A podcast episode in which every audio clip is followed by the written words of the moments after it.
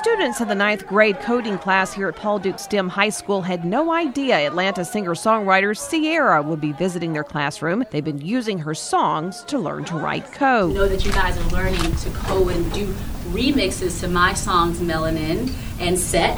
That's pretty amazing, and I can't wait to see what you're cooking up on those computers. It's part of Amazon's Future Engineer program, the company and Georgia Tech partnering to train up the nation's next generation of computer experts using music to make learning fun. Trying to connect to their hearts and minds. I think uh, music is, is something that's common for generations, it lasts for generations. Amazon Vice President Ken Knight tells me students like these at Paul Duke can enter the nationwide competition using the remixes they create of Ciara's music. For her to provide her music, you know, Grammy Award winners, singers don't do that often, so it just shows you what kind of a caring and giving person she is.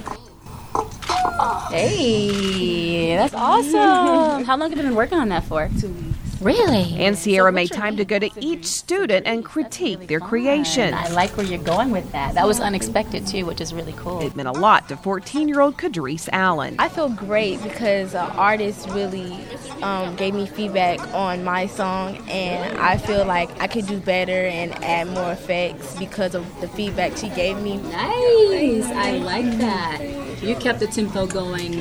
Um, you kept it up, and then you did like mid up, double time, basically. It's an opportunity to make coding cool and get kids excited about learning about computer science and what coding is. And so I think they've masterfully chosen the right venue in music to do that. In Gwinnett County, Sandra Parrish, 95.5 WSB.